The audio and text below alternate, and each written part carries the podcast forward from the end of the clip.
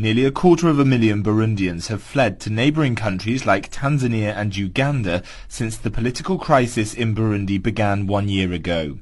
And now the International Criminal Court says it's going to look into whether to investigate whether crimes against humanity and war crimes have been committed there.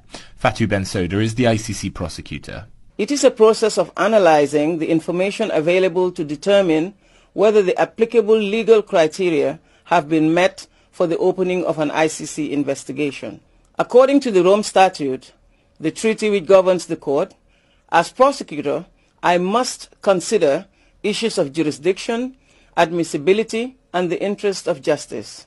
Burundi has been engulfed in unrest since President Pierre Nkurunziza was elected for a third term, which many believe is unconstitutional. The International Criminal Court is only supposed to step in when a country is unwilling or unable to handle a case, and some fear the Burundian judiciary has turned a blind eye. Bernard Maingain is a Belgian lawyer representing 60 families of victims in the Burundi violence. So now the general prosecutor will be obliged to deliver the content of his files and prove that he had handled it very fairly.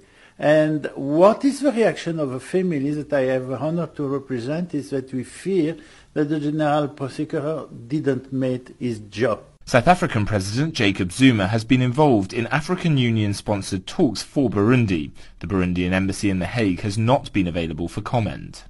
The ICC case against the Kenyan Deputy President William Ruto was dropped at the beginning of the month, which means the prosecutor of the court has more time and resources to look into ongoing situations like the one in Burundi, but the ICC's preliminary examination could take months before a full investigation is launched. Jack Parrock, SABC News, Brussels.